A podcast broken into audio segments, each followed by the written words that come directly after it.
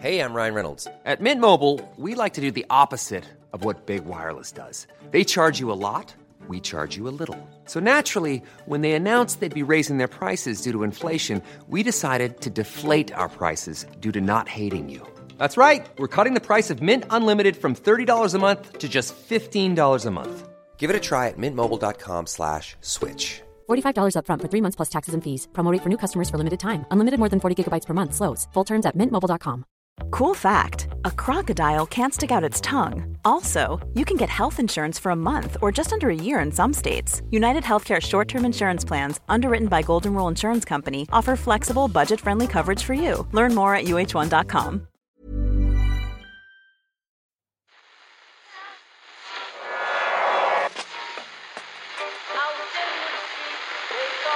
Which one is that? That's the second time it's gone off. They never go home. They never go home. They never go home. Those those those boys.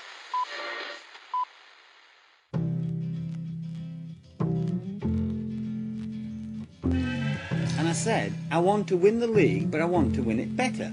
You can understand that, can't you? Yes. Good lad. So he's almost like having a second captain in the team. Second captain, first captain, whatever. It's the Irish Times Second Captain's Podcast. Hello there, everybody, and we are in uncharted territory this weekend as Mayo go into their All Ireland semi final against Kerry. Red hot favourites. Confidence in the county is at an all time high. In fact, it's hard to find a Mayo person, judging by the accounts we're hearing, who doesn't think they're going to stroll into the final. Do you want to hear a conversation I had with a Mayo person yesterday? I just want to finish my little intro here first. Oh, okay, fair enough. All that stands in their way is the most successful county ever, who always beats them when it matters. Yeah. Now, your anecdote, please, Gert. Uh, talked to a Mayo man yesterday. I said, uh, uh, "What are you doing Sunday evening?" He said, uh, "I've got a couple of friends coming up to Dublin. If uh, if we lose, we're going to go for a few pints. But if if if we're not, we're just going to go home. We'll just we'll just meet up for the final. It's, it's no big deal. Already planning the final meetup. An assault on the capital city for the Ireland final. I mean, it's only Kerry. I mean." They haven't even won 40 All Irelands. They haven't even got to 40 All Irelands yet. I mean, the thing's been running for what, 128, 129 years? I mean, what have they been doing? They've been sitting on their hands all these years. It is one of the saddest things, now that you mention it, about Mayo losing All Ireland finals. I've got relatives from Mayo, and they come up every time they're playing a final, and I'll generally get a text saying we'll meet up for a drink afterwards if we win. Yeah. But if we, you know, if we lose, we'll probably hit the road. I can't even bring myself to, to, to text them Yeah, you don't afterwards. It's send like, you, text. you just know it's they're gone. They're halfway home by the time. You know what? Meet them on the Saturday night. Yeah. You know, uh, you don't want. You, let, let's just take out any element of risk. Meet them on the Saturday night, then you can wake up with a hangover on the Sunday as opposed to the Monday morning. We're going to be Much talking to Oisin McConville and Karol Mannion shortly uh, about that semi final. I'm looking forward to it. We're talking to US Murph today about the biggest star in American sports right now, this week anyway. A 13 year old girl named Mo'ne Davis. She's playing in the Little League Baseball World Series, which is an event featuring kids aged between 11 and 13. It's a screened live by ESPN. It's watched by millions around the country. And she's been the star this year. She's on the front cover of Sports Illustrated.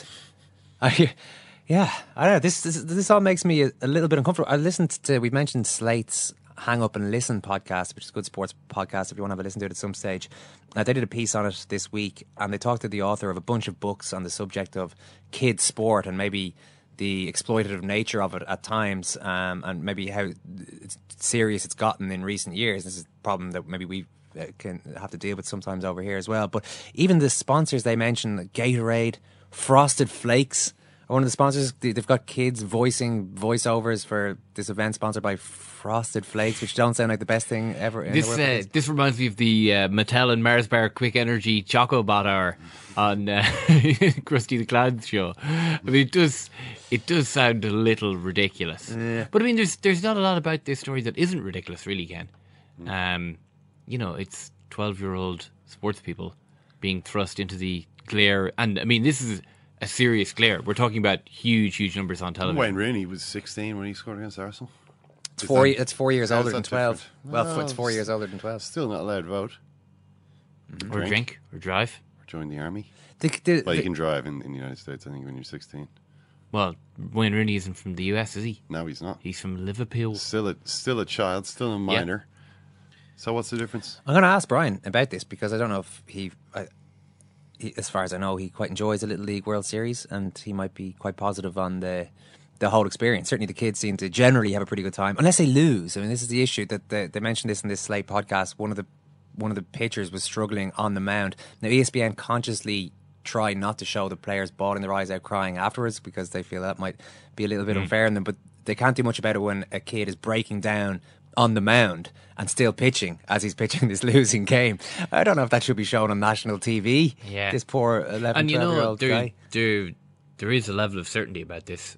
All except one team will lose at some stage. So you're talking about 50 of the 16 teams that are in this tournament, 15 of them will be seen bawling their eyes out crying because they've lost a baseball game. Well, We, that, that same thing happens in the World Cup. Uh, to adults. Yeah. To adults, yeah. So You don't think there's a difference between how you treat adults and how you treat children in terms of their emotions being shown on worldwide or national TV? I, I'm really struggling to see what the big deal is about a, kid crying. I mean, they cry all the time. Yeah, you don't show a kid in emotional turmoil on TV all the time for millions of people. To, Well, maybe you do if they're in a televised sporting event. They have the option, I suppose, of not playing in it. of it. course, they have the option. But I mean, if you- if you this were is the point, they're too pres- young to to make necessarily particularly good conscious. I suppose about it's up. things. I suppose then it's up to their parents. The Exactly. parents- This is this is the problem. Are the parents uh, part of the problem here? The parents pushing these kids into these tournaments that maybe in later years they'll they'll live to regret.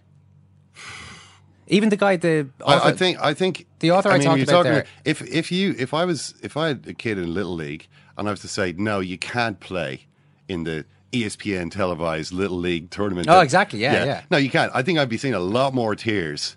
A lot more tears, and maybe in future years, the therapist will be hearing a lot about it. we'll be hearing all about how his dad had stood in his way. His For big your own good, son. You know what I mean? Either way, there's going to be tears. You know, let let him out there and let the the salt water flow. The author of those books, who I mentioned, he said himself that his own son was pushed. He pushed his own son too hard, and his own son, I think, as a teenager, certainly at some stage, had to have this Tommy John surgery. They talk about this Mm. a lot in American sports. I think it's to It's like tennis elbow. yeah, it's like torn the, rotator cuffs or something along these Yeah. lines, which isn't great for a kid. Anyway, we'll talk to Brian Murphy about that a little bit later on. I think about himself and Kenfield.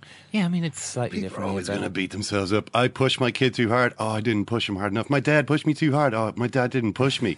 You know, in one way or the other, you're both going to end up thinking you cocked everything up. you So know, might as well get on ESPN. just get on, just get on with it, and you know, and, and let's all mind our own business. We've loads of big football stories today, and a lot of them will be covered in detail, Ken, in the football podcast out a little bit later. But just a word on Balotelli to Liverpool, maybe now to whet the appetite. Yes, um, well, this isn't 100% confirmed yet on, but it does look as though Mario Balotelli is going to be joining Liverpool. Um, he's been quoted by Sky Italia saying, Today's my last day at Milan.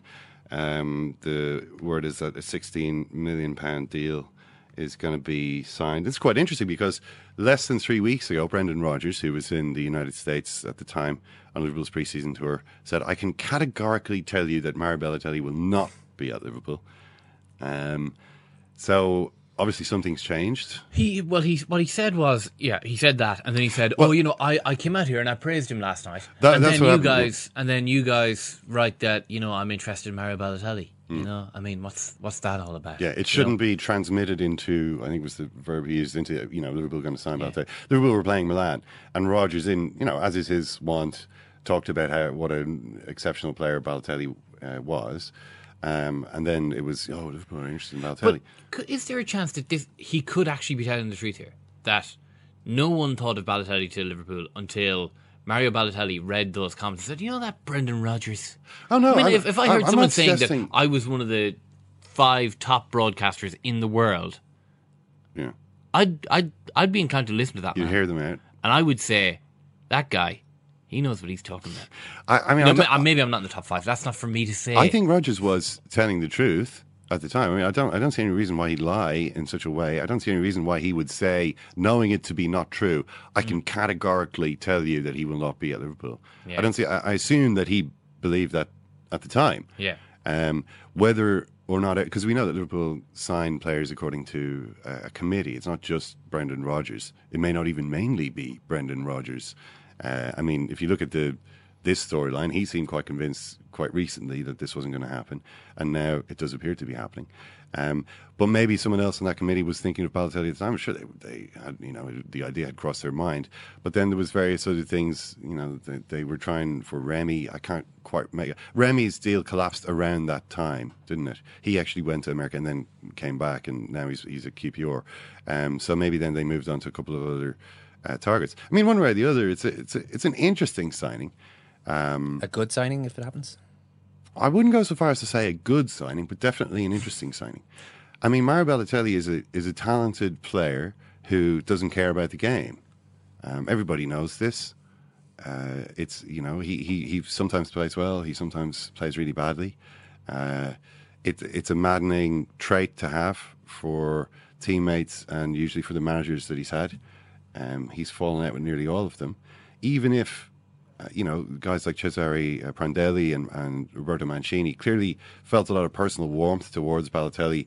He disappointed them repeatedly in big games. I mean, I, I, remember being at a game, Arsenal against Man City, when they lost when Balotelli was sent off. That was when Mancini was saying, I'm finished. I'm finished with him. You know, I'm finished. That's the end of him. And and in the you know, shortly after that, Balotelli was playing the pass to Aguero to win the league for Manchester City you know, so so Mancini kept forgiving him. Then he then he had a, a training ground brawl with him. I, I, but I was at the game most recently, Italy. I saw a couple of his games in the World Cup. I mean, he scored against England, uh, played reasonably well in that game against Uruguay. He was pathetic, mm. absolutely pathetic. He was a substitute at halftime, you know. And I think afterwards, Prandelli said something like, "Well, you know, the guy's, uh, what can you do with with Balotelli?"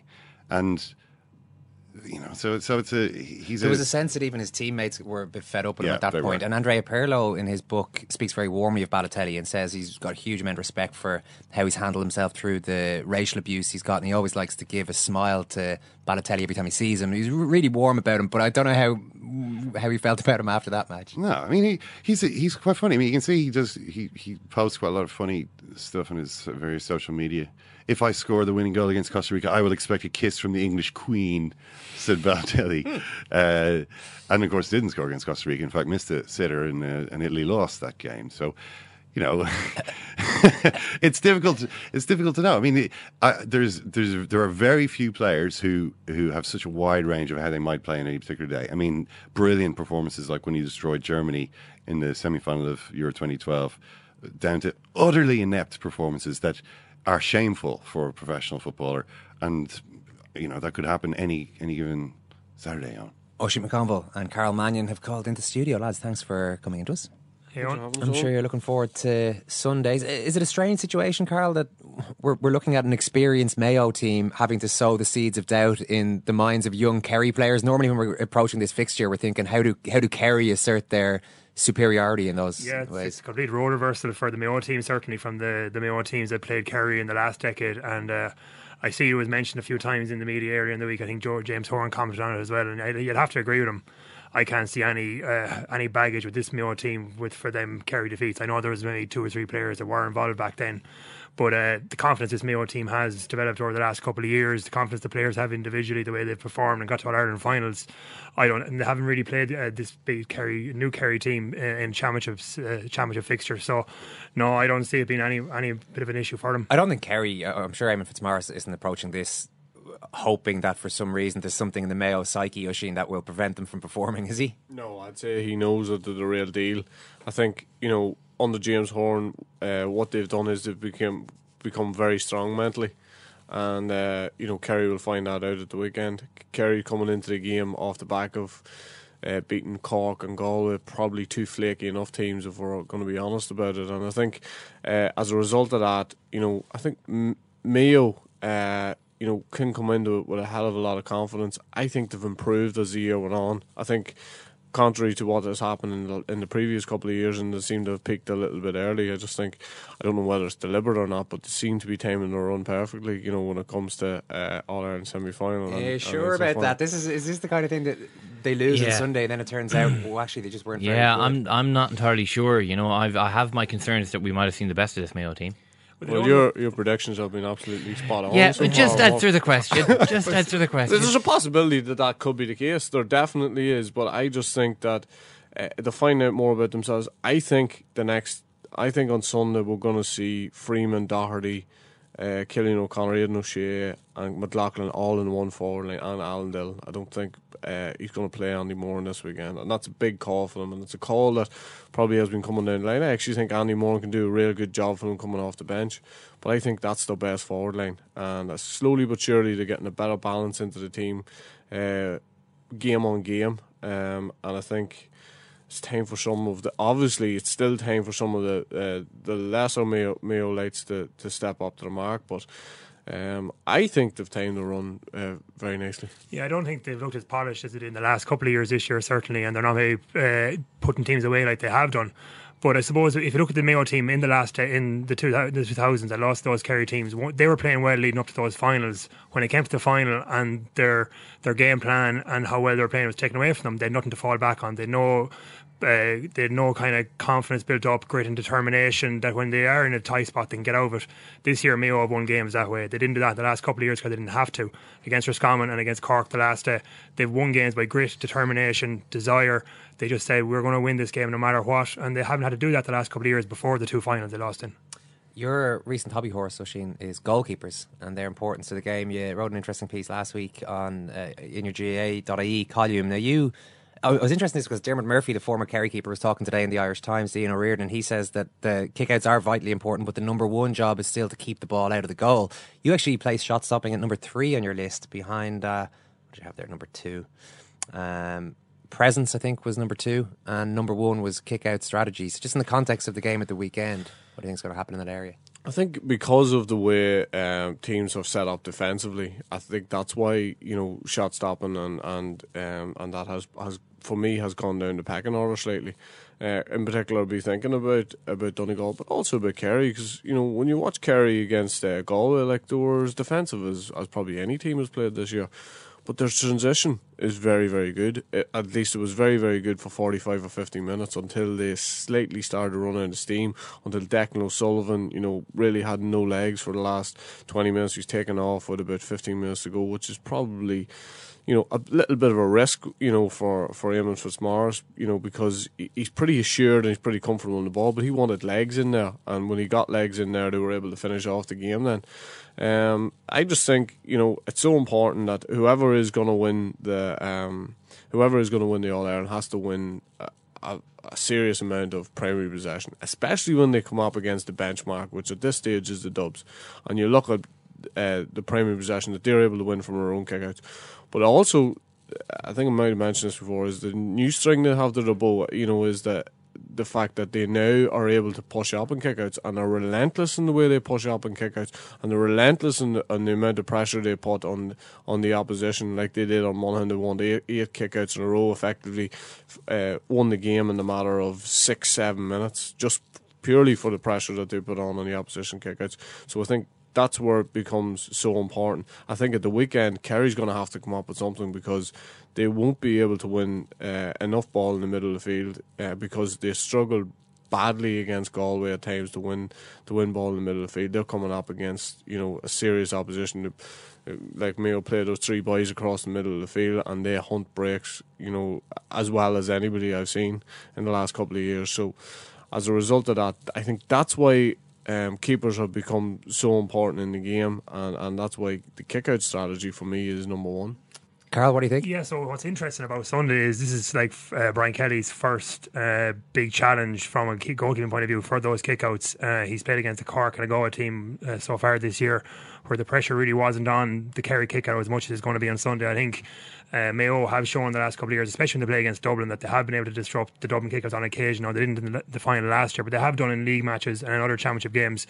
Uh, and Mayo are very, very good at that. And that's going to be a new challenge for him on Sunday because he hasn't faced that before. And yeah. whether he can kind of find those gaps when uh, there's going to be very few out there. So if you're, say, you're coaching Kerry against Mayo's kickouts and you think Rob Hennelly's good in that area, what do you do to counteract it? Do you go, do you drop, do you just leave them leave the big guys to take the ball and swarm around them? Do you actually contest it in the air? Do you push your, halfbacks up and try and close the space in the in, essentially in the back line for Mayo? How do you do it? For the Mayo kickouts? Yeah, for Mayo's kickouts. For Mayo's yeah. kickouts, they've got to contest the ball initially, but they've got to get a lot of bodies in the, in the round. They've got to get get their half forwards in round in round the ball. Buckley's actually decent, you know, at, at, at mopping up a little bit of break ball, but I just think that Mayo are more tried and tested or something at it, and uh, Kerry aren't really used to having to scrap for it. I think Maher come in the last day and, and he look he's a he's a real player. He's a real ball player, and he's a big, big man. But I don't know if he wins enough possession in the middle of the field. Um, I think you know that's essentially where they're going to struggle. So they're going to need to get bodies in there, but they have to challenge for. it. They have to try and get breaks on. Yeah, it. when you talk about like the actual how they're matching up like man on man in the midfield sector as a whole, not just like the the four midfielders. I think Mayo's players have shown the last couple of years they're a lot more. Uh, they're a lot more aware of where they need to be on the breaks, and they break to each other very well. Like McLoughlin, uh, Doherty this year especially, uh, and Keegan have been very good on getting on those breaks. And I think it's only Donnchadh Connor that shows that consistently, or Donnchadh Walsh, sorry, that shows that consistently for Kerry. So Kerry going to need someone else to get in there and throw throw their weight in and Yeah. get on those breaks. And I think that, that it kind of boils down to a thing as well that the Mayo players actually enjoy the physicality, th- that physical element of it a lot more than the Kerry players, Mm. and uh, and uh, they're totally at home in a situation where the ball breaks and there's a scrum of five or six players. Mayo more often than not do actually come out of those, you know, against anyone, even the Dubs. I think you know they they actually really really enjoy that. So I think that's a that's a big element too. But I mean, like we were, I was sitting watching the Armagh goalkeeper, the Armagh Donegal game, and you could say that Armagh lost that by dint of a goalkeeper that didn't actually wasn't comfortable in the situations that we're talking about, picking out players. You know, thirty yards away, forty yards away. I mean, when the game, when the fat was in the fire that uh, that day, the ball just kept going out the middle, and it was fifty. And I mean, that was the starkest uh, example I think that we've seen of the importance of the kick out in in modern football. And also sometimes will be able to tell you about. better. Sometimes a little bit of devilment around the middle of the field, as in you stop the run, you stop the man on the run, and if Kerry can do that, you know, Kerry can, you know, unnerve the O'Shea's and Barry Moran and or Jason uh, Gibbons, whoever's going to be in the middle of the field, if they can stop their runs, you know, if they can get in there initially and, and halt their progress. Streetwise play, I think Just, it's called, just to isn't it? confirm what Oisin says, I did experience that a couple times in Crossfit so yeah, I know what That's he's a talking coincidence. I should, I should uh, also um, state, Oisin, that piece that I was talking about that you wrote last week, you did refer to goalkeepers as clowns in the past. Yeah, They were well, I clowns played in with a few. fairness. I played definitely played with a few clowns. As have I. Yeah. Yeah. Well, listen, Karol, Karol plays his club and his county football with Shane Curran, so he's the exception the. that proves the rule. The point that uh, Murph raised there, just about how much Kerry actually, uh, Mayo, I should say, enjoy the physicality, is interesting because Eamon Fitzmaurice was speaking this week about the conditioning of the Mayo team, and he says, in terms of that, they're probably the premier team in the country, which is interesting. I know he did put Dublin up on that pedestal as well, but people might assume that Dublin would, would be considered that. But uh, Fitzmaurice, I don't think it was just the idea that he has to say nice things about Mayo. Yeah, he, he- he- genuinely seems to believe Yeah, he did say a lot of actually nice things when I was reading uh, reading his article there during the week. Uh, one thing that was interesting was the way he complimented them on what we just mentioned earlier about their grit and determination, their character they show this year.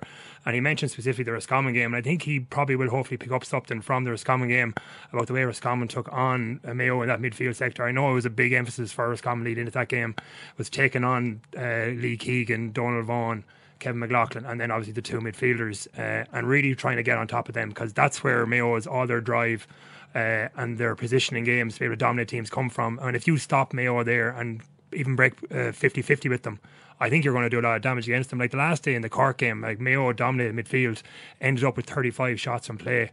Cork only had 19 shots from play. Like Mayo are creating twice as many shots from play when they're on top in midfield. In the Roscommon game, Mayo uh, had 15 shots from play and Roscommon had 22. So Mayo need to be creating an awful lot more scoring chances from their midfield dominance uh, than Kerry. Because if they have the same amount of ball going into their forward line as Kerry do, Kerry have the better forwards and will put up more scores. Darrow O'Shea said they can't score. The, their inability to take, take long range points is the big issue for Mayo. That they would have an All Ireland in the bag if they could actually kick the points, the sort of 45, 50 yard bombs that Kerry will be able to. Yeah, I think that's probably fair. And I think, you know, when you look at the stats, uh, I think probably Dublin s- actually something similar in the in the percentage of of uh, uh, chances they create to the to, to what they score um, to Mayo. And I think you know that's uh, that can be a real problem in one way. But if you're consistently getting the ball, you know, as a forward, you know, as a forward, the last day, you know, just go back to the say the Armagh match. Armagh forwards had the ball, I suppose, towards the end of the game so little that every time they got the ball, they felt as if they had to do something really special. You know, but you watch the Du- uh, contrast the Dublin game, whereas Dublin had chance after chance after chance. If one chance is spawned, so what? We're getting the ball back straight away. And you know you get another opportunity, and Mayo are a wee bit like that, and that's the way I see this weekend's game going, and that's why I place so much emphasis on what happens in that middle sector of the field. Kerry will get players back, but they'll only get players back if, if the momentum is stopped around the middle of the field. If Mayo win the ball and get it in direct, then that doesn't give Kerry the opportunity to get players back in. Because one thing about Kerry, whenever they line up kickouts wise, they'll line up orthodox. They'll uh, play man for man, and they will back themselves to try and get that break. But if they don't win that initial ball, they're probably not quick enough at getting back in. They're not a team like like a Donegal who are going to sit back, give you the kick out, and invite you on. You know, they're they're a team who do do want to win because they're positive. They do want to win that initial ball, but nine times out of ten, they'll probably not at the weekend. Yeah, I think that uh, Fitzmaurice has to have, since the Galway game, really concentrated on that midfield sector and getting everyone uh, up to that aggression level that they need to be up to to play on to take on this Mayo midfield sector. Like they both have lined up against the Galway midfield this year, and Mayo were clearly the better midfield sector against Galway in the two games that happened between Galway and Kerry and. Uh, uh, Mayo and Kerry. So yeah, he has to really target that. If they don't break parity there, I don't think they're going to get enough ball if they're to score. And what about the Kerry forwards then? I mean, everyone's going to be looking at James O'Donoghue. What is he going to face? What are the Kerry forwards going to face against this Mayo defence that everyone is saying Cork and Galway weren't able to to present them? What challenges are they going But to he's obviously going to have a, a lot tighter of a man marker and a better man marker in Keith Higgins. Uh, then it's all about whether they drop someone back from the half back line. That maybe will kind of be determined about where Declan O'Sullivan plays. If Declan O'Sullivan drops back into midfield and behind like he's done this year, then uh, Colm Boyle won't go after him. He'll sit in back in front of the full back line and will probably have that cover. But I think uh, Horan has not played defensive systems too much in his time, like, and I'm not sure it's going to be like you're getting a wing forward back to sit in front of James O'Donoghue as a as a kind of a tactical position he's going to take before the game. I say it'll be as the game develops. He'll say to his defenders, if you know if your man is dropping back in behind midfield, then you're the man that's going to have to just kind of keep an eye on O'Donoghue. And in fairness, like Keith Higgins is a brilliant cornerback. Like he can probably uh, get a lot of joy out of uh, O'Donoghue and get a, and stop him getting a lot of those scores. He's certainly not going to get a ball and break past Keith Higgins with pace. Like it's Keith Higgins is just too good a man marker, and his feet are too good to allow that to happen. I would have thought James O'Donoghue who's too good a player to get bottled up entirely. Oisin, you've been in this situation, being man marked, all of that. Yeah, I don't think you're going to bottle him up. I think what they do is they create space for him very, very well as well. The, we were in the Hogan stand for the for the Galway and Kerry game, and what they kept doing was vacating the area in front of him. And he didn't always run into it. He he maybe switched with, with Paul Geaney, who was also very, very good at winning that initial possession. But the second ball in is is the key. It's not that initial uh, outlet ball; it's the second ball. So if Geaney uh, wins that first ball, he's immediately looking in over his shoulder. So Geaney's made the run out. He's pulled the defender. Usually, um, you know, uh, Declan O'Sullivan has pulled the man out. So there's that little bit more space in there. When they turn, he can kick it right or left. And O'Donoghue, for somebody who's like, it's impossible to mark somebody one on one in there. If he's got all that space directly along the end line, all he's do is make a run left or make a run right. If he makes a run straight out uh, towards the ball, I mean, all the defender has to do, the likes of Keith Higgins, is just get a fist in. That's the momentum of the attack broke down, but he never makes those runs. They're very, very cute. He's obviously, he's probably grown up watching the Gooch making making similar runs just over and back across the lane, and he's a very, very willing runner. And uh, between him and Geaney, I think they're a good they're a good partnership in there because will make the hard yards. And, and and O'Donoghue will make the cute runs. He seems to have a good mindset about it as well. If you ever see O'Donoghue in interviews, he's oh, a very happy-go-lucky kind of guy. You know, I was unbelievably relaxed about it. Now, that's all well and good when you're getting Keith Higgins mm, essentially on your shirt all day. Maybe it's a different kettle of fish. But do you think he has the right mindset? Genuinely you think it doesn't bother him. Really, I think yeah. he, I think he loves. I think he just loves the challenge, and I think he knows that he's playing right at the top of his game. Y- You know, Keith Higgins. You know, Is this not exactly what Keith Higgins wants to hear, though, as well? I'm sure it is, but the only thing I would say about Keith Higgins is James O'Donoghue is so comfortable on both feet, it's scary. Uh, like there's not too many. There's of course there's players you know who have two feet, and even the likes of the Gooch, you know, has a has a decent right foot. But O'Donoghue's left foot is as good as his right foot. He kicked And- two points uh, towards the end of the Galway game, and they were they were both from the distance that we're talking about. That Mayo can't, that they have a difficulty kicking points from, and he kicked a point one with his left, one with his right. Like that's it's kind of supernatural. You know, it's an amazing level of. I think most people will, will kind of acknowledge that Donoghue is going to do some damage on Sunday. He he will he will score some points and play, but it's the extent of the damage that he's doing. Like the, the damage he's done this year to Cork and Galway, like it's been huge. Like it's won the game for them. And I don't know if I think Keith Higgins' job will be to curtail him enough that it gives uh, brings down Kerry's score that Mayo will have enough chances to win it. And that's it, what all he has to do. I think if he stops him scoring a goal. And he scores two or three points in play. I think that'll be a good day out for Keith Higgins. Yeah, and I think the, the the balance as well that you're talking about there is why would Mayo want to drop a wing forward back in front of James O'Donoghue when you can limit when he when you put the tr- trust in Keith Higgins to limit Yeah. the damage, and then let the wing forward be up the field to make a make a difference on, on the Mayo side of the, ball. The tactic with, like, say, playing against Colm Cooper over the years is just stop him getting the ball. And if Mayo are dominant midfield, which they have been most of the year, they're not going to be able to get the good ball into James O'Donoghue. He's going to be living off limited supply, and at that stage, that's where Keith Higgins can up his step The in. point is bringing a, a half forward back any at this stage. Somebody who hasn't played that role before Yeah. because because it has to be tried and tested. But to bring him back, back a man back is just basically inviting Kerry onto you, and you, that's the last thing you want to do. Predictions, Carl? Uh, I, I do like the way Mayo have won games this year by grit and determination. I think it's going to be a tight game. It's going to come down to the last few, uh, come to the last ten or fifteen minutes. I just think what they've shown this year in the uh, the Roscommon game and in the Cork game when they had to win the game in the in the dying embers. Uh, and I don't think Kerry's midfield was good enough against the Galway midfield last year to think that they're they're going to be going in there putting in a big display and breaking uh, breaking even with Mayo. So for me, it's Mayo by a couple of points. Oisin Mayo peaking at the right time. Yeah, a new challenge for, for Mayo this weekend because they'll come up against you know a serious forward unit, and it'll be interesting to see how to deal with that going into the final. Um, I just think, as I say, I think my opinion is that they have they have built nicely, and that there's still another couple of gears in this Mayo team. So. I think that's going to be the case on Sunday. I think they'll they'll edge out Kerry. Murph isn't too sure, but I'm, I hereby place a ban on predictions. For him, so just to, just to save, him, Colin, for that. yeah, save him from himself. I would say, yeah, I would say that uh, what remains of my dignity, but I mean, uh, we all know there's done left, so it's fine. All right, listen, Oisin, Karol, brilliant. Thank you very, very much. A flame hair, a flame hair, flame thrower of truth, Mr. Ken Early. Mr. Ken Early. Every so often, I'm on the bus and I suddenly turn around and bite someone. John Hayes, I'm talking about, Eoin. Yeah. John Hayes. Now, I always thought that was ridiculous. He had won the victory over himself. He loved Brendan Rodgers. That's where it goes from. Thanks a lot, Pepe. Fair to say anybody could have managed those guys? No, of course not. Let me show you right now for you give it up.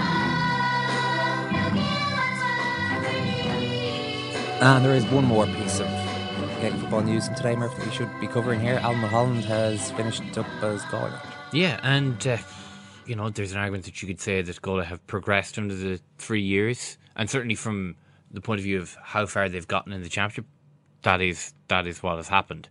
Um, I I think that maybe there was that there's a feeling in Galway that it kind of had ran its course anyway, and there's also perhaps a little bit of pride at right. We gave a manager uh, a term of office, and he's managed to fill to see out that term of office. And I think, say, in the last three months, the league was really, really disheartening this year, really, really bad. And I think the feeling in the county was, you know, maybe as low as it's been in a long time in kind of April and May of this year, to the point where Galway were going over to London to play in the Connacht Championship, uh, far from sure that they were actually going to beat London that day. So, from that point of view, the last three months have been good. Shane Walsh has come on and has proved to be one of the best young players in the country. Probably get an All Star nomination. Centre forward, he's a guy. Hopefully that we'll be able to, that we'll be able to pencil into our team into the Galway team for the next ten years. The midfield partnership is good and young, and there is a sense that there is a team there for the next guy to walk into. So in that respect, uh, it has stabilised the situation quite a bit. Um, at the same time, I don't think there's too many people saying he should definitely have been given uh, another couple of years, and there's there is a name waiting in the wings that I think Galway Galway fans, for better or worse, are expecting to have the job in the next few months. And that's Kevin Walsh, who is one of our greatest ever players.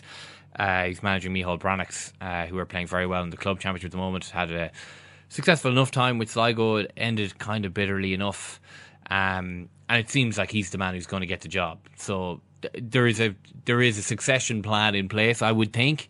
Um, but we'll see how that goes. But yeah, I mean, the last three months have been much better than the previous twelve months for Alan Mulholland. I really like the way he conducted media interviews. Um, I would describe him as a normal person, which is not how I describe how a lot of intercounty managers look and sound when they're doing it. They're constantly holding things Yeah. back and speaking very, you know, uh, formally and, and, and strictly. But he seemed. I think we interviewed him quite early on after he had gotten the job, and he was sort of, I don't know, I might, mightn't be up to it. I might be up to it. I mean, it's a lot of commitment. Well, we'll see, you know. And maybe that's not what players want to hear, but in, ter- in terms of doing interesting interviews, Yeah, even mean- after, and even when things are going badly, in fairness, I found he was quite good. You know, this doesn't ma- make a blind bit of difference to how his teams went, but it's just another element to him. I, I thought he came across quite well. Yeah, and there's an inner confidence in the same way that he played the game was that whatever happened, he was going to have his head held high at the end of it anyway. And I think that's a pretty pretty nice way to go about your business. Coming up in the Irish Times, Second Captain's Football Podcast. That's. Yeah. They have asked for that, really. So you can laugh. That was the World Cup. I'm a little bit of an idealist, but having said that, I want to be like me. You don't know what you're talking about. What did you know? I managed to stay alive for 63 and a half years. baby. I'd say it to your face, and I'll say it to you now. Come down Swansfield and we'll see them, won't we? What you doing down here, you shawny man? Well, we got Richie Sadlier coming into the studio now to talk about the um, subject of confidence in the game for goal scorer and how it seems to be an elusive yet very important quality. Uh, where it goes and how you can get it back. Those kind of things. Mhm. Does it sound good to you? That like? sounds pretty, very good to, to us guys. We're going to hang that around Shane Long's miss against Southampton last week. Yeah, and we'll talk about a very different player from Shane Long um, who has a, quite a different mentality and approach to the game is Mario Balotelli. So it's about strikers. We're doing a show about strikers. I like the sound of that. Mm. Sounds pretty good to me. Pretty They're the yeah, mark, Alright. the marquee forwards of Association Football. Murph. There, you know, do Liverpool have a real marquee forward in the absence of Luis Suarez? Maybe they've answered that question today. Let's do this now. Yes, we have to say it. Remember, this is just a football game, no matter who wins or loses. I am deeply sorry for my irresponsible and selfish behavior. You're being extremely truculent. Whatever truculent means, if that's good, I'm there. Strike three called, and the Giants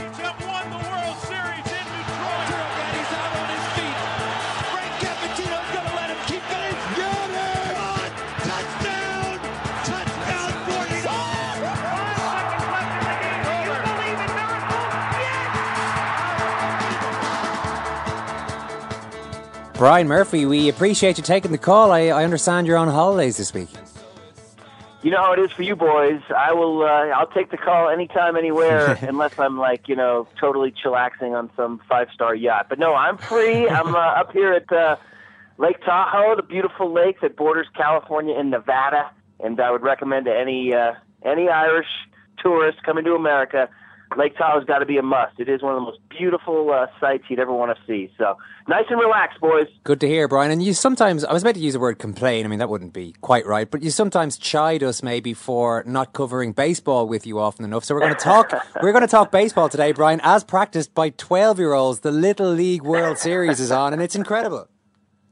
How about that? I finally got you guys. Uh, I got you guys to talk baseball, twelve-year-old baseball. amazingly enough, but uh, well, you guys are right to do it because I mean, not only is the Little League World Series always a popular event in America in the summertime, this year I think maybe more than ever. I think in my entire life, I think this year's Little League World Series is gaining not just national, but you guys are proving international acclaim for a number of reasons. The number one reason would be primarily the star pitcher from Philadelphia, this young girl named Mo'ne Davis, who is an African American female who happens to be one of the best baseball players in the entire country, if not the world. And we're going to find out if this weekend she can bring her Philadelphia area Little League team a Little League World Series. And guys, we always talk about uh, the the mockery of um, calling it the World Series when it's only an American two American teams playing. Well, finally, this truly is a World Series. There's teams from South America, there's teams from Asia, there's teams from Europe, there's teams from Africa, there's teams from America. So she's going to try to win the World Series. She's a stunning athlete. She's on the cover of Sports Illustrated this week. A 13 year old girl. She's actually a little older than 12 a 13 year old girl pitcher who uh, has captured the nation's attention. Even Michelle Obama and others have commented on her, and, and all the big league baseball players like Mike Trout and Clayton Kershaw have sent her tweets. So it is quite a story, boys. That's quite a lot for a 13 year old girl to take on, Brian. And it, uh, we've spoken about this a little bit before, and I might be a bit fuddy duddy or something about this. I don't know, but I mean, this this seems a little bit. Cra- there were there were kids apparently, and I don't know if, if this girl is one of them, but there were kids. Um, endorsing Gatorade and sugary cereal on ads during this thing. I mean, it's is there something a little bit disturbing about all this? Uh, uh, point taken. Point taken for sure. There's definitely every year a, a little bit of chin rubbing going on as to really what's going on here. Uh, is this is this good for society? Is this good for kids? I don't think kids though are uh, unless you scoop me on this. I don't think they're actually doing paid endorsements to these things. I think the biggest knock on the Little League World Series is that ESPN uh, slash ABC, the big television network here, is making big money off of this, and the kids and or the little leagues are seeing none of it. And I think there is a true argument to be made that I think some money should go back to the little leagues and maybe to the communities that uh, play in this World Series because right now it's a moneymaker for ESPN and ABC and none of the other none of the other communities or teams are seeing that. So I think that's definitely something we should strive for in future Little League World Series. I agree with people who think sort of like the college um, argument that's been such a huge story in 2014 in America is that the billion dollar college football industry has given no money to the players themselves, but that's actually changing right before our eyes. A couple of landmark lawsuits this summer that are going to try to get some of the money back to the college kids as opposed to just scholarships alone. So yeah, the Little League World Series should probably distribute their monies a little bit more fairly. But I think really honestly, I think the kids that play in it love it. And I think that that, that uh, over the years and the decades have shown there is not a negative impact on the kids. There's not a not a uh, a pressure that crushes them and sends them into some sort of life some sort of spiral downward in their life. I think most of the kids who play in it they love it. They treasure it. They look back on it fondly for all their lives. So I think the net positive uh, sort of outweighs outweighs the the cynical negative here, guys. Yeah, this and this isn't just kind of a sort of a pleasing diversion for a portion of the American population. This is a for real huge sporting event that that thousands and hundreds and thousands of people actually have a huge interest in. I read somewhere that the audience, the TV audience for the Chicago area team, their little league team, was higher uh, last week than the average for either the White Sox or the Cubs in the 2014 season. That's why we're talking about the Little League, Murph, and I not mean- Major League Baseball. Yeah, I mean, I mean, I mean, what we're saying here, Brian, is if Major League Baseball got their act together, then maybe we'd co- talk about it a bit more. But I mean, 32,000 people at the game that Mo'ne Davis uh, played in on Sunday night. This is a huge, huge thing. Well, it is. You're right. It, it, it, and again, I want to, as I said at the start, this one's bigger than most. This one is bigger than most. In the past years, we haven't had Mo'ne Davis. In the past years, we haven't had the Chicago area team, and that team in particular is another reason why this one is so popular because it is an all African American team. And one of the big stories in American sports in the last 20, 30 years has been the migration of the African American player away from baseball. When I was younger and my parents were younger, so many black athletes were superstars in baseball. All I have to say are the names Willie Mays and Hank Aaron, and everybody knows who I'm talking about, two of the greatest players who ever lived. Even Barry Bonds through my era, they were black American athletes who played baseball. And nowadays the numbers are historically low. It's down to I think seven or eight percent of, of Major League Baseball players in America are African American, whereas when I was younger, it was like 27, 28 percent. So there's been a huge movement away from baseball. There's a number of reasons for that that are way too many to get into on this subject.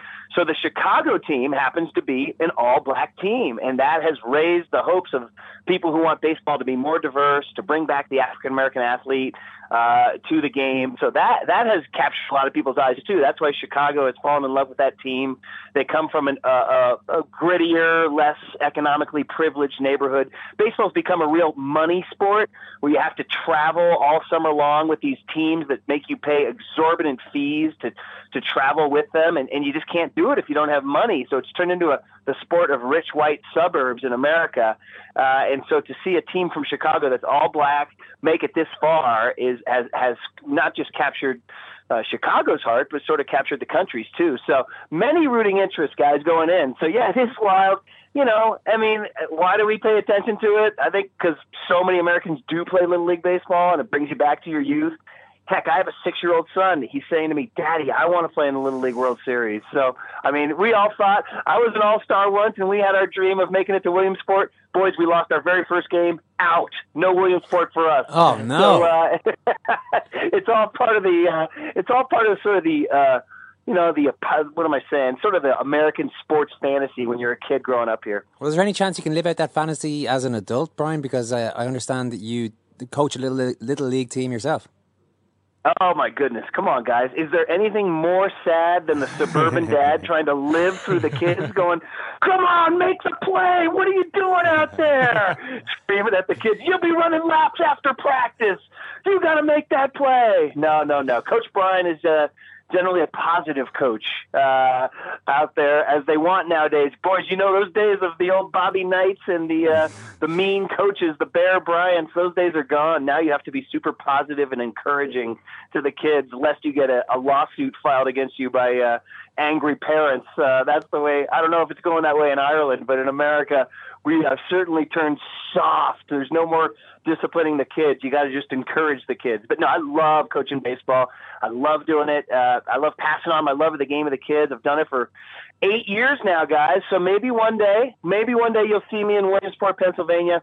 You know, I, I would say this: it's a little sappy, it's a little maudlin, but you guys should look up the speech that the Rhode Island coach gives to his kids after they get eliminated.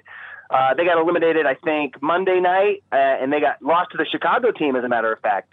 And you know, all the coaches are mic'd up by ABC and ESPN, so they know they're on TV. So some of them ham it up a little bit more than the others. But this guy has his kids, and they're crying. And this is when people criticize the TV. They say, "Why do you show these kids crying on TV? They're 12 years old. That's very exploitative." But he gathers his kids up on the grass and gives them a really, really nice two-minute speech talking about how proud they've made the city, how proud they've made the team, how proud they've made their parents. And it's become viral now in the country. People are sending this video around saying, now this guy's a good coach. He does it the right way. So you guys might want to give that a listen and get inspired to go out there and throw on your ball caps and go coach the Irish team to the Little League World Series. Oh, Brian, you'll be proud of us. We've done our homework. Uh, let's have a listen to the end of that speech. I love you guys. I'm gonna love you forever. You've given me the most precious moment, okay, of my athletic and coaching career. And I've been coaching a long time, okay? A long time. I'm getting to be an old man. I need memories like this. I need kids like this, okay?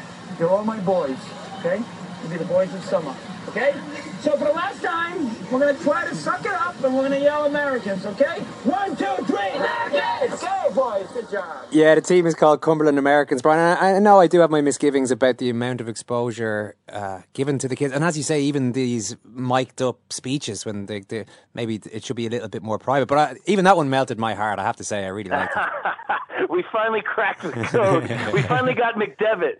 We finally got McDevitt. You guys are going to make a road trip over here. Go come over to Williamsport one day and uh, broadcast live from the Little League World Series. Hey, Ireland can make it. European teams make it. So I just say, dream on, boys. Uh, start hitting ground balls. Start, uh, you know. Start playing, start teaching them the in-fly, infield fly rule, and next thing you know, you guys will be over here at Williamsport, Pennsylvania. Listen, it's it's all well and good, but I mean, you say you say you've been coaching for eight years now. Uh, it's eight years of failure on a World a Little League World Series. Is your is your position under threat, Coach Murph? That is my question. oh, question. man, oh man! As long as I, as long as I give the kids trophies at the end of the year, I am hired eternally. All right. Don't forget, we're in the era. We're in the era where every kid gets a trophy for showing up. That's another thing that drives the old generation crazy. What do you mean they get a trophy? They didn't win anything. Why are you giving them a trophy? Stop softening these kids up. So, uh, yeah, I think I think I'm just buying my tenure with continued trophies at the end of the year. You uh, you have the Bay Area media uh, press pack in your pocket as well. I hear so. never get into never. They say never um, never take on a guy who buys ink by the barrel, or never take on a guy who has a has a microphone four hours a day on uh, San Francisco radio. Right, so Brian, yeah. I'll always have the last word, boys. I always have the last word. You did raise a very interesting point there. I just want to go back to the idea that coaches have to be a little bit more like our friend there from the Cumberland Americans now. They have to be a little nicer towards the kids as opposed to the old Bobby Knight uh, belittling them approach. Uh, oh, I think in our, you mentioned whether or not it's like, an, uh, asked whether it's like that in Ireland. I think in Irish sports, the parents are a big issue in Irish sports, and anyone who uh, coaches underage teams or is involved would say that are involved would say that a lot of times the parents really um, cause a lot of trouble. You know, they, they put a lot of pressure on the kids, and there's a lot of shouting, and the referees tend to take, depending on the sport now, tend to take a certain amount of abuse. I'm not tarring every single parent in Ireland with this brush, but it does happen. Uh, is is that an issue in the sidelines? I mean, do you ever have to take stick when you're coaching a team from the parents?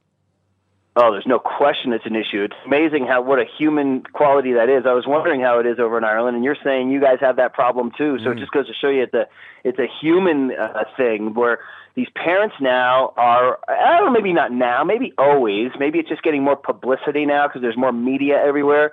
But definitely, hyper competitive parents is a huge problem in this country, and it's something that gets addressed. You know, every time there's an incident, the sociologists go on TV and take to the newspaper editorial pages and comment what's going on because we do have incidents, guys. We have fights between parents, you know, and you have sometimes you have arrests made, you know, the law uh, enforcement has to get involved because there's an assault here and there. Now, sometimes we tend to over, you know, over dramatize one or two incidents and and and large a draw a larger brush, but enough times it becomes an issue that you have to watch out for it.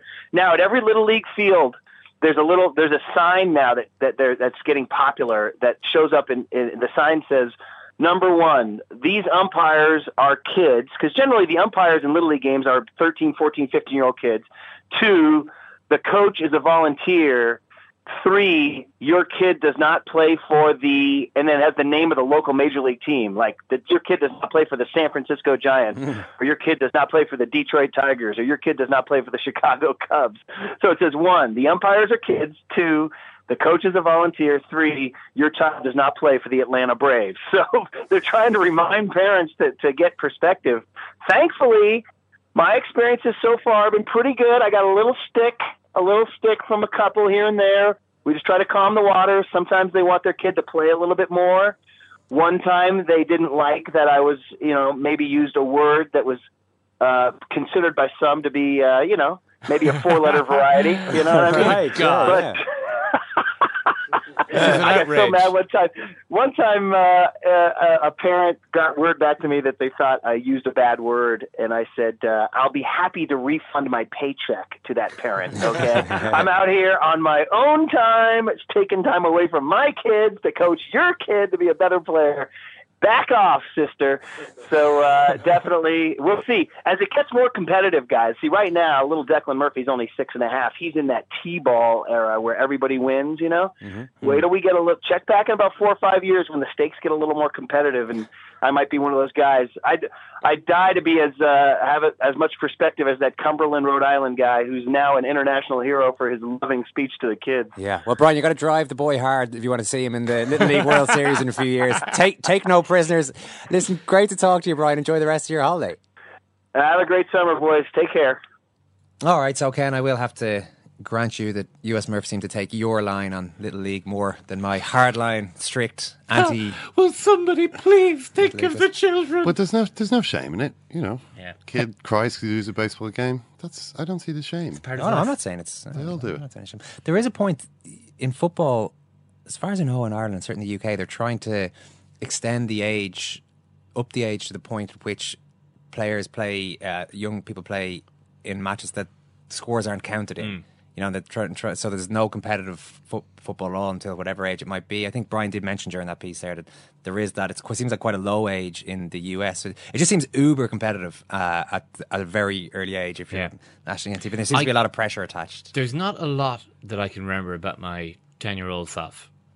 You know, how, how I thought about things, how I process things. One thing that does stand out, though, the idea of non competitive games of football filled me with utter That is true. disgust. Yeah, that is true. I mean, I couldn't, I couldn't countenance it. I mean, we, like even we, we would have played uh, like under ten challenge games.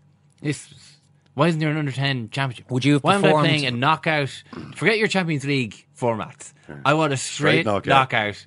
Winner go, uh, you know, loser goes home. Under ten, cross county championship. How would you have performed under the spotlight of national television coverage of and a thirty thousand crowd watching you play in under twelve? I was I reached my peak at the age of twelve as a Gaelic footballer. So um, I would say that I'd be pretty confident about that. I would I would relish Right that. now, not so much, but back then. Every per- I would say that my con- my confidence drained away from me from the age of twelve to its present subterranean position. You do need to take scores in sport, though, don't you? You Probably do. I mean, if you're playing curbs, you're, you're you're just throwing the ball to the curb, catching it, and going, "That was great." It's, it's, it doesn't. It's an act devoid of meaning unless you're counting at least one point or two points if you catch it as it comes back up Yeah, there. well, but then you otherwise get, you it's get a just- penalty, of course, from halfway across the road. It's just pointless calisthenics, you know? Yeah. Why, you know, you need to have uh, points to put some kind of structure on what you're doing. Otherwise, just go and, you know, I don't know, splash around in the beach or something.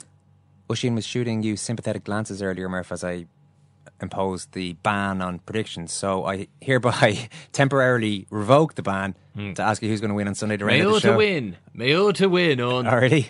Mayo wins. Even though you have your doubts about the Mayo I wins. have, I have my doubts, but I, I, I, I, I trust that Mayo will win, and I, indeed, I hope that Mayo will win. Thanks, Ciarán. Thank you, Eoin. Thank you, Ken.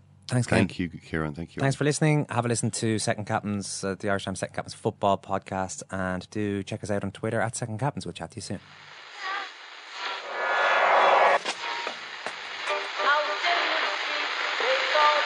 What fun is that? That's the second time it's gone off. They never go home. They never go home. They never go home. Those those those boys.